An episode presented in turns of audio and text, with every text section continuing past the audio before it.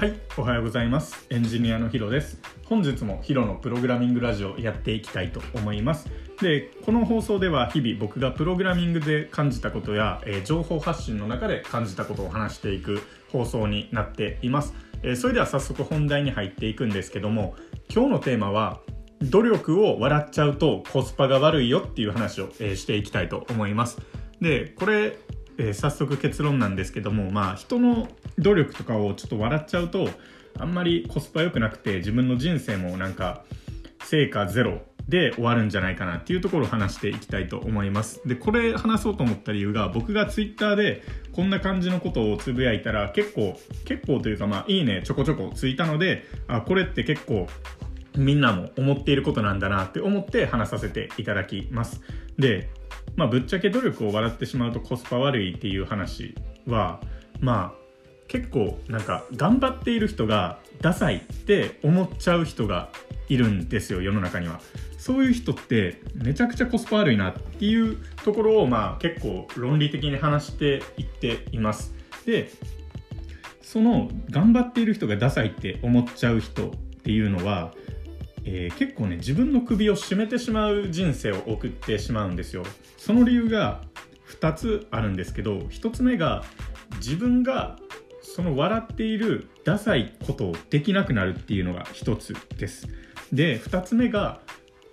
周りをダサいって笑っちゃうと自分が挑戦とか努力できずにその結果成果ゼロの人生を送っちゃうからなんですよ、まあ、こんな感じでなんかちょっと人生がうまくいかない方向に行くループに陥るので頑張っている人をあんまり外野で笑わない方がいいはずなんですよ。なのでなんか周りのためっていうよりも自分のために努力を笑ってしまうっていうのはコスパ良くないなと思います。例えばプログラミングになるんですけどなんか初心者とかがプログラミング学習始めました。でなんか、えー独学とかしていてプロゲート一周できましたイエーイみたいなことを言った時になんかプロゲートとかそんな言われた通りのことを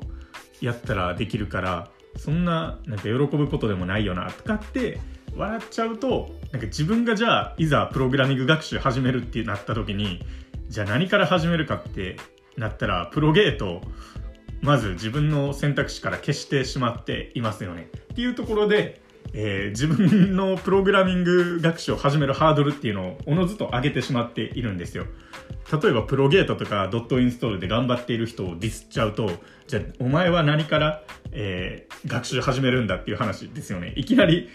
何もやったことないやつがアプリ開発始めるのかって言われたらできないですしその結果、えープログラミングむずいってなって継続さえできないと思うんですよ。なのでどんな人も頑張っている人は笑っちゃいけないっていうのは本当に間違いないなと思います。で銀行いた時もあったんですけど僕がまあ銀行で働いていて仕事が始まる前朝6時ぐらいかと、えー夜の9時ぐらいから、えーまあ資格勉強をしていたんですよ。なので基本的にはまああんまり飲み会とかは行かず学習しますっていうところで家に帰って学習していたんですけどまあ2つ上3つ上ぐらいの先輩が結構ね笑ってきたりするんですよ。あいつはなんか飲み会行かずに、えーなんか意識高くてなんか頑張ってるようなへへみたいな感じで笑っちゃうっていう。ただ別に飲み会全部行ってないわけでではなかったんですよ。テストが近い日は行かずに勉強していたっていうところをやっていたんですよ。でその結果、まあ、資格勉強をやっているやつイコール意識高いみたいな感じで意識高いやつをなんかちょっと妬みとかそういうので、えー笑っちゃうっていうところがあるんですよ。そういうことしちゃうといざ自分がじゃあ会社で、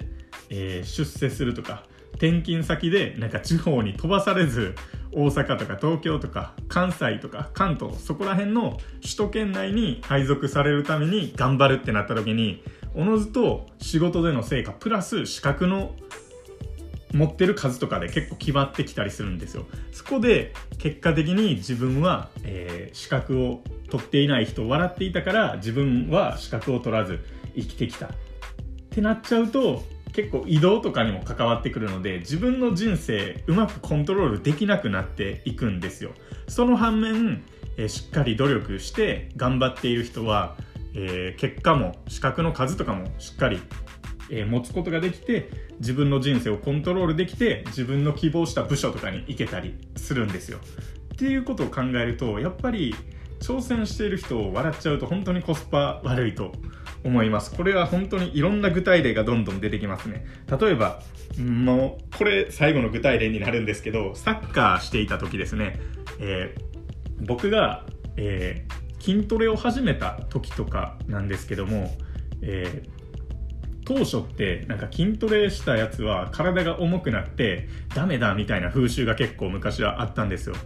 そこで僕はガンガン筋トレしてで結果的にまあサッカーでえ全国大会とか出て日本一とかなる経験を得たんですけども、えー、逆にじゃあ僕の努力をその時笑ってた人たちっていうのはやっぱり